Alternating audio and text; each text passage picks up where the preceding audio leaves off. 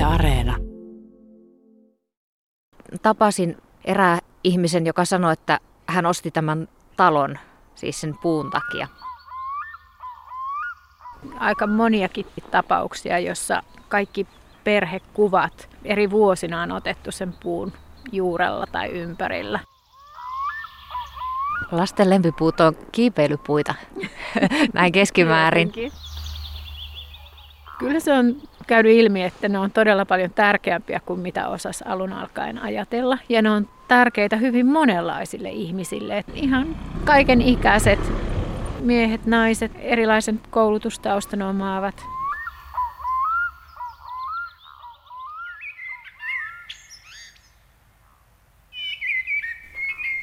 Katselen vaahteraa ikkunan läpi se lehtien ja oksien muodostamien kuvien muuttumista. Nautin sen kauneudesta. Se on kasvanut lasten myötä tässä asunnossa. Aikoinaan ilahduin sen luomaan keltaiseen valoon makuuhuoneen ikkunan kohdalla. Se näkyy vielä paremmin sinne. Kroonisesta kivusta kärsivänä olen paljonkin makailut kivuissani sängyssä ja tavallaan alhaalta päin katsellut vaahterani latvustoa. Me asumme toisessa kerroksessa. Olen jutellut sille alusta alkaen kaikenlaista. Isoisäni oli ammatiltaan metsänhoitaja ja hän koki tärkeäksi istuttaa kaikille lapsenlapsilleen oman puun sukumme kesäpaikalle Saimaan rannalle. Minä sain reilu 30 vuotta sitten oman metsälehmuksen, jonka kanssa olemme samaa matkaa kasvaneet pienestä vesasta aikuisuuteen. Kesämökillämme käydessäni muistelen puuta katsoessani edesmenneitä isovanhempiani.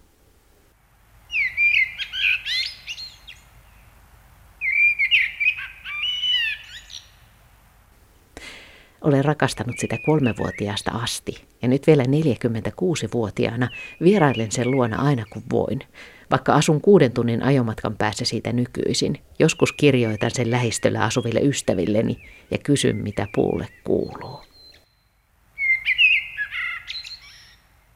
Tässä muutama tarina, joita on kerätty Itä-Suomen yliopiston monitieteellisessä tutkimushankkeessa Puut lähellämme – jossa hankkeessa on siis selvitetty ihmisten suhteita yksittäisiin puihin.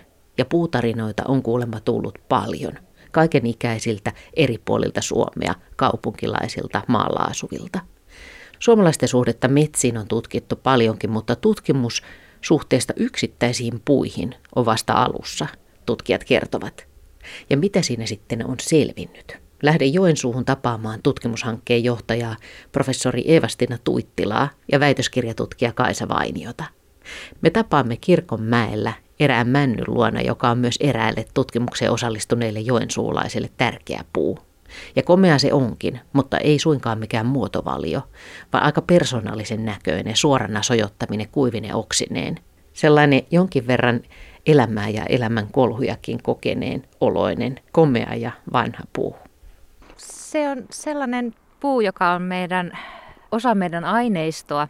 Se on puu, joka on joensuulaiselle ihmiselle tärkeä lempipuu. Ja tapasimme tämän ihmisen ja tämän puun tässä syksyllä. Ja tämä on hänen kotinsa lähellä. Hänellä on tähän hyvin lyhyt matka.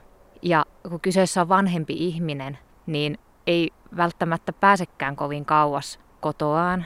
Niin ne puut, jotka on ihmistä lähellä, niin niiden merkitys korostuu semmoisessa vanhemmassa iässä.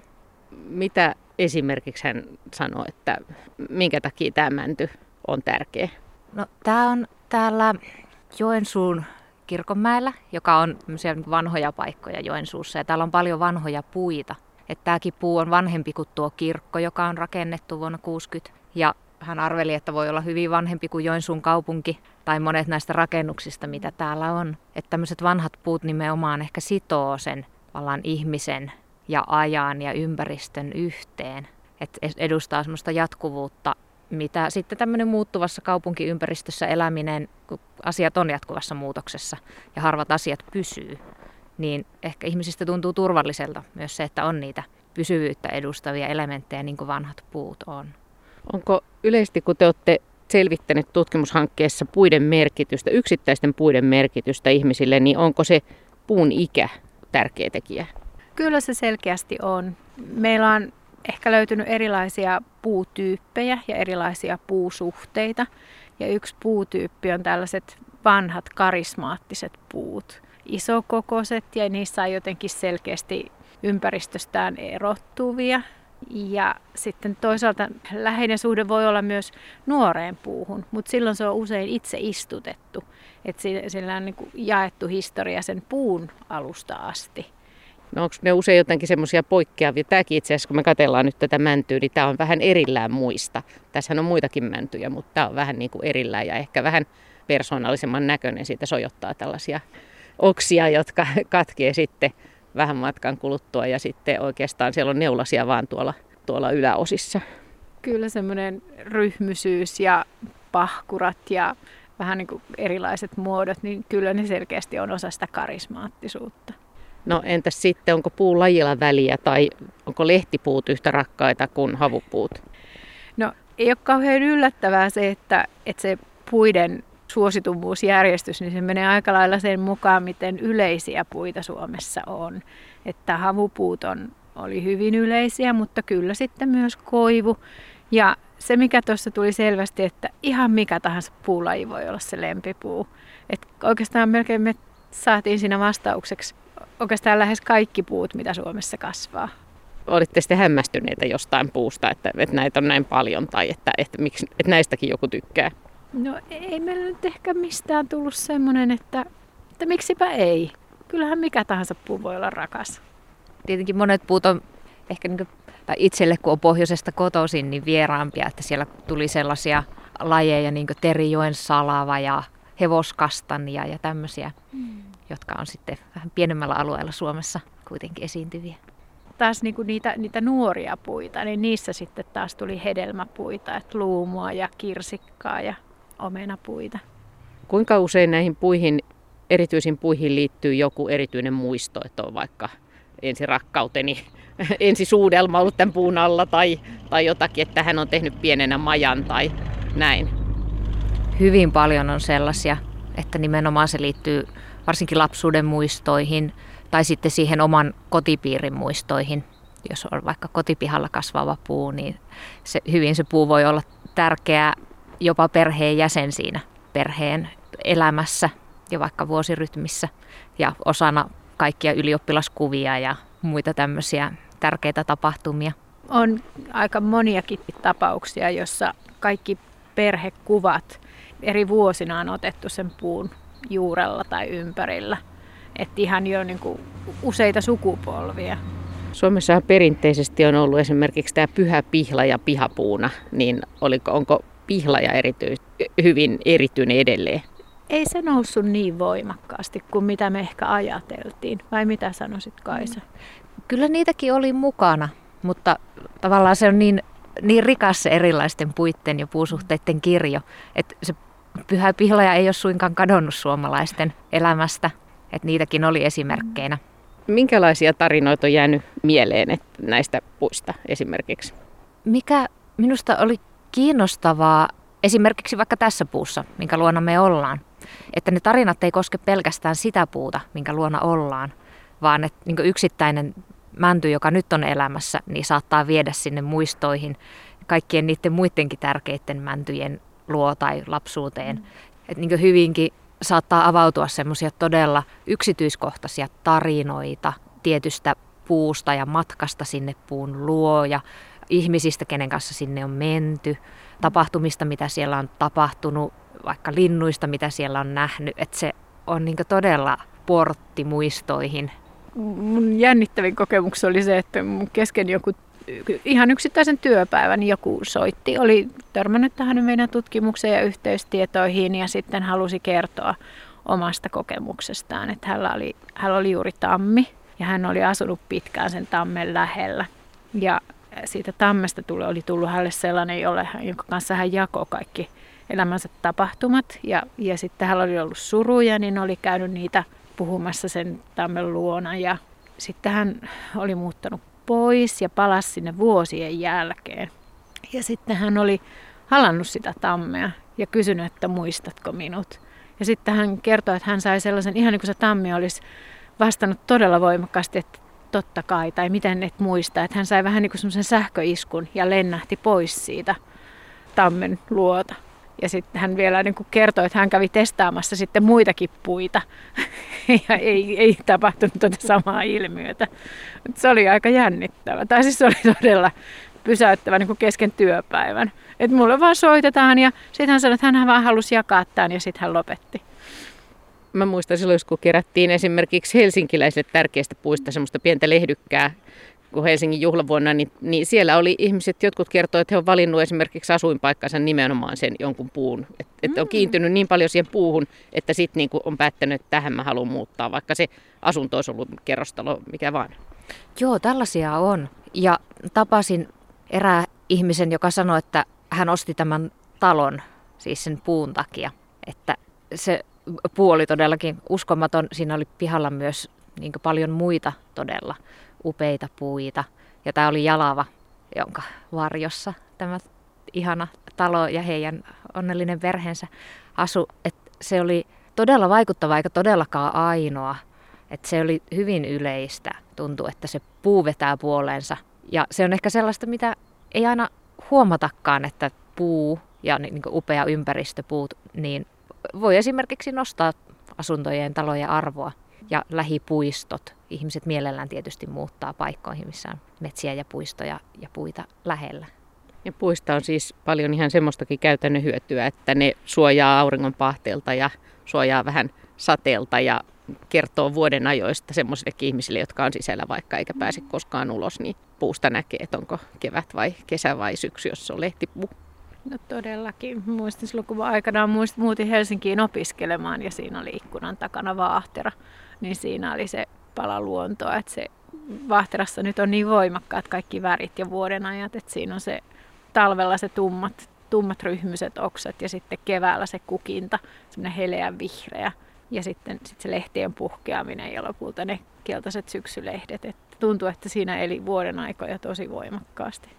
Tuntuu, että on aika yleistä, että ihmiset on hyvin tarkkoja vaalimaan myös niitä puita lähiympäristössään, että olisi sitten taloyhtiön pihalla, niin käydään niitä keskusteluja siitä, että ettei niihin puihin vaan koskettaisi tai kajottaisi huonosti tai omalla pihalla, niin on paljon niitä toimenpiteitä, mitä täytyy suunnitella tosi harkiten. Kaikenlaiset sähkölinjojen avaukset ja kaapeleiden vetämiset maahan ja muut tämmöiset. Haastattelin erästä naista, joka oli ostanut talolle tontin, missä oli kataja. Ja se kataja oli melkein keskellä pihaa. Ja sitten kuinka monimutkaista se oli suunnitella se talo sillä tavalla, että se kataja vaan ei vaurioidu tässä prosessissa. Ja minkälainen neuvottelu oli hänenkin pitänyt käydä niiden rakennushenkilöiden kanssa ja pitää monta kertaa huoli siitä, että ei vaan niin vahingoiteta sitä puuta. Et se on niin valtava se työ, mitä ihmiset tekee puiden eteen. Mä asun itse kerrostalossa ja itse asiassa mun yläkerran naapuri on kirjoittanut runonkin siitä kuusesta, joka meillä aikanaan kasvoi siitä, siinä mm. edessä. Ja, ja joskus me just juteltiin yhdessä siitä, että miten me nähdään se kuusi vähän eri kohdasta ja miten se heiluu hienosti tuulessa ja tämmöistä. Sekin on aika hauskaa, että kaikki näkee eri kerroksissa vähän eri lailla sen saman puun. Sekin, että se sama puuyksilö voi olla ihmiselle myös aika erilainen kokemus. Että teillä on kuitenkin jokaisella ihan omanlaisen suhde siihen. Sekin on viehättävää. Ja sitten tosiaan, niin kuin tässä tulikin jo esiin, niin sitten myös se, että paitsi se puu, niin sitten ne linnut, jotka voi sen oksilla laulaa, tai ne oravat, jotka voi siinä nähdä, tai jos siinä on vaikka joku tulee pesimään, niin mitä kaikkea muuta se sitten tuo, tuo se puu mukanaan.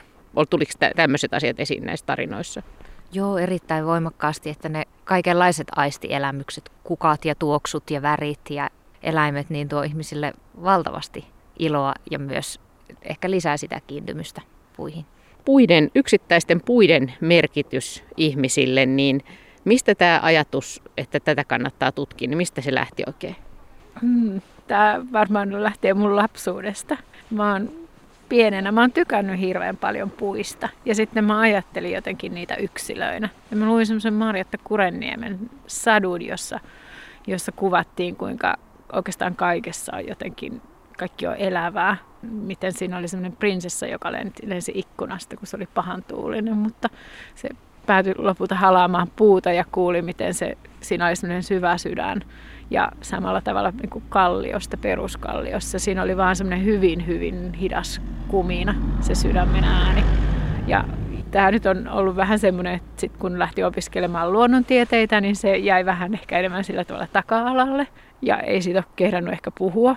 Ja sitten, sitten tuli koneensäätiö, jolla oli semmoinen hakukuulutus auki, missä haettiin, heillä oli semmoinen sarja eri vuosina oli ollut niin naapuruudesta.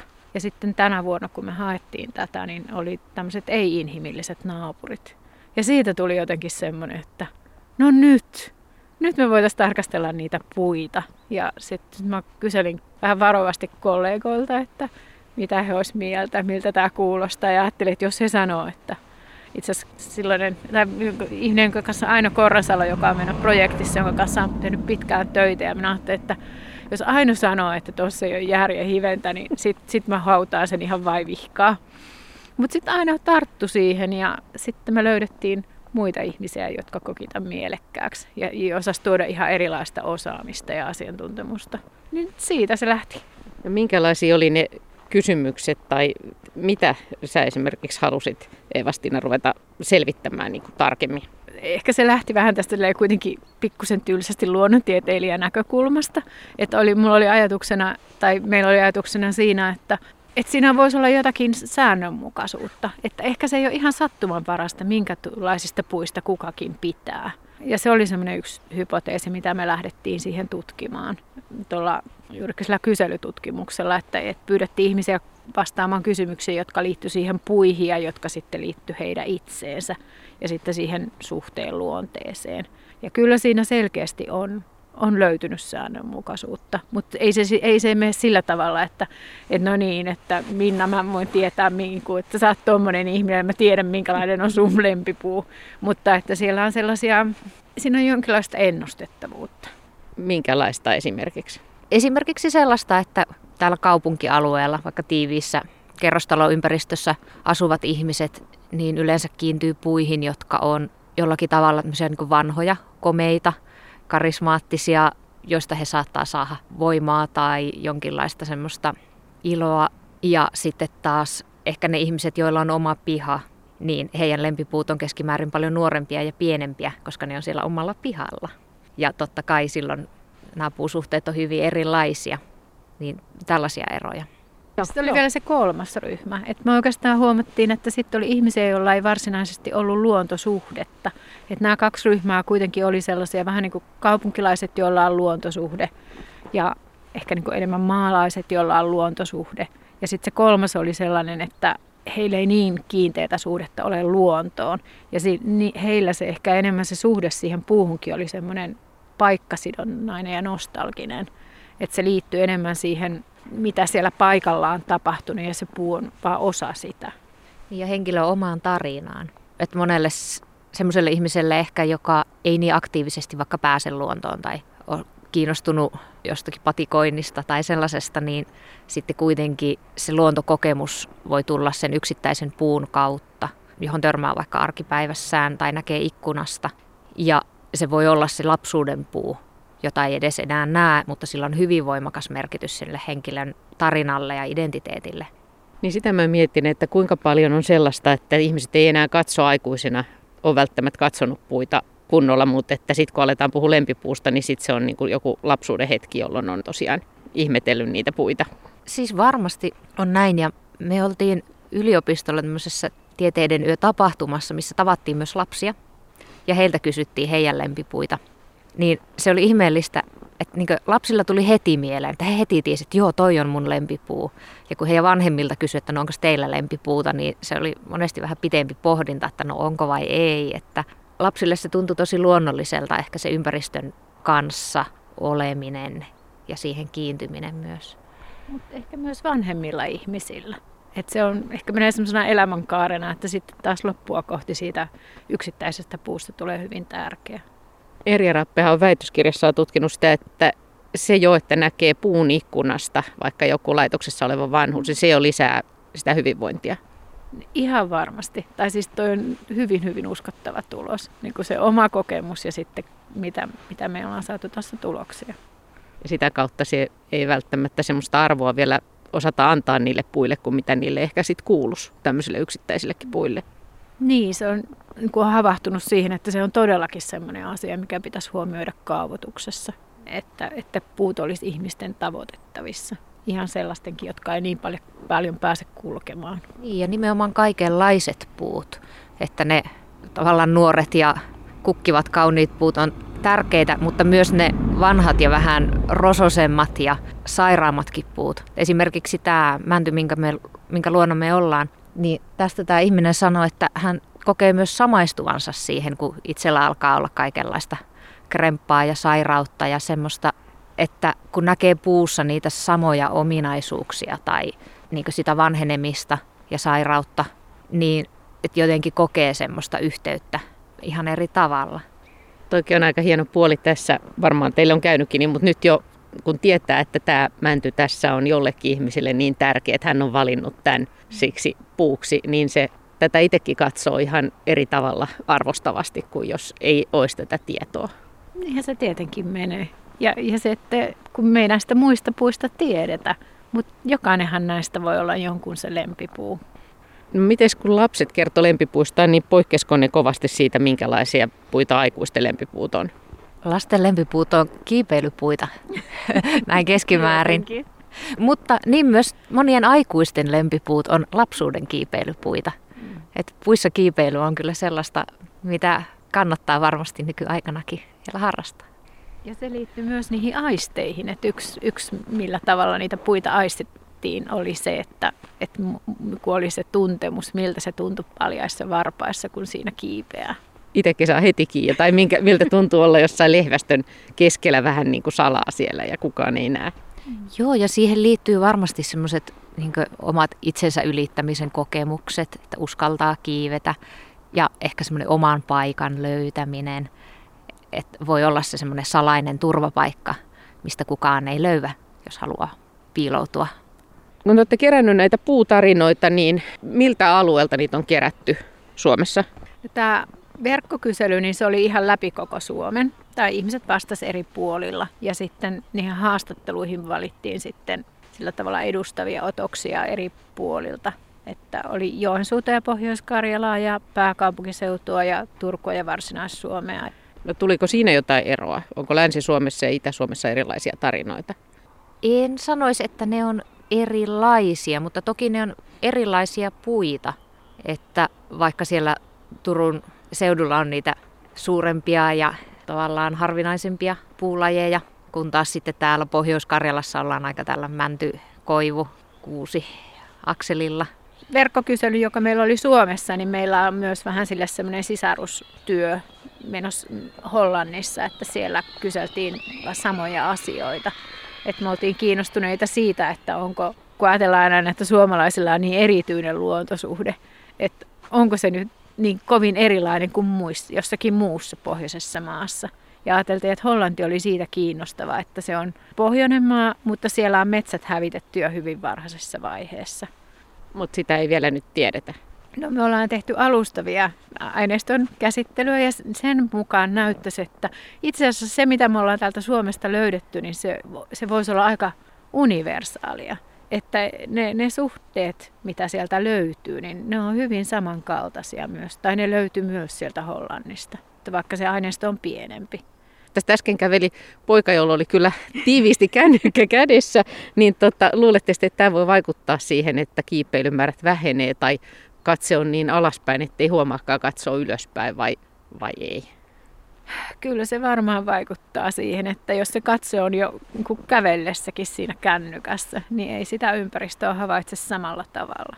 Kun olette keränneet näitä ihmisten puutarinoita, niin kuinka paljon niihin liittyy, puhuttiin, että niissä on eri aisteja ja niihin voi liittyä muistoja, mutta kuinka paljon niihin liittyy tunteita, siis iloa ja surua ja haikeutta ja kaikkea semmoista? Kyllä liittyy ihan laidasta laitaan ja voimakkaita tunteita – ilo tietenkin päällimmäisenä semmoisena jokapäiväisenä kokemuksena, mutta voi esiintyä myös surua esimerkiksi siitä, että sen puun on menettänyt tai on menettänyt jonkun tärkeän ihmisen, johon se puu liittyy. Tai pelkoa siitä, että mitä sille käy sille puulle tulevaisuudessa, kun se alkaa vaikka vanheta. Ja sitten myös liittyy paljon sellaista mitä, mitä mä sanoisin, ehkä tunteiksi, mutta semmoisia tuota spirituaalisia tai maailman katsomisen tapoja, mitä ihmiset liittää niihin puihin. Että noissa haastatteluissa, keskusteluissa on tullut aivan todella niin syvällisiä ajatuksia ihmisiltä ja semmoista niin kokemusta vaikka omasta luontoon tai maailman kuulumisesta ja semmoisesta semmoisista teemoista, mistä ehkä harvoin ihmiset pääsee edes puhumaan. Semmoisista henkisistä arvoista ja henkisestä yhteydestä ja maailmankatsomuksesta, uskosta, monesta tämmöisestä teemasta. Ja että se puu yleensä tuntuu olevan semmoinen ikään kuin portti sellaisiin ajatuksiin, pohtia paljon suurempia teemoja. Niin Suomessahan perinteisesti on ollut näitä elämänpuita ja se ajatus, että ne, se puu ulottaa juurensa tonne syvälle niin kuin tämän ajan alle ja sitten toisaalta korkealle taivaisiin. Ja jotain tästä voi siis olla edelleen tallessa. Ihan varmasti. Kyllä tuntuu, että siinä on, on semmoinen jatkuvuuden tuntu. Tuntuu, että puita myös käytetään semmoisena terapiatukena, tai miten hän sen sanoisi. Hurjakin tarinoita tullut ihmisiltä, miten he on, he on niin tavallaan kiivennyt puuhun ollakseen turvassa, tai se on, se on ollut semmoinen, mihin on, missä on pystynyt käsittelemään sellaisia tunteita, joita ei muuten ehkä ole pystynyt. Nimenomaan, että puu on voinut olla turvapaikka ikään kuin niistä arjen murheista ja rasituksista, mutta myös ihan niin kuin voimakkaista niin kuin trauman kokemuksista. Että sitä kautta on päässyt käsittelemään ja rauhoittumaan ja ehkä niin kuin eheytymään sitten sen niin kuin puuyhteyden kautta. Jotkut ihmiset myöskin juttelee puille, eikö niin? Puille tai puun kautta jollekin mennelle tai jollekin muulle. Joo, näin monet on kertoneet puhuvansa joko niin sanoilla tai ihan sanattomasti. Ja jotkut kertoo myös, että se puu joskus vastaa jollakin tavalla. Aika paljon ihmiset käyttää sitä semmoisten omien tunteiden heijastumana ja peilinä. Mutta se on arvo sinänsä. Et eh, ehkä se, mikä tässä nousi aika voimakkaasti, että aika harvalla se puusuhde on, on sillä tavalla niin kuin luonnon olentoon, vaan, vaan siihen hirveän paljon projisoidaan niitä ihmisen omia tunteita ja kokemuksia. Onko se sulle ollut niin kuin luonnontieteilijänä yllätys? No on se oikeastaan ollut. Et ajattelin, että tämä on kiinnostava aihepiiri, mutta en osannut ollenkaan ajatella, että kuinka paljon tässä on kerroksia ja mitä kaikkea tästä löytyy ja paljastuu.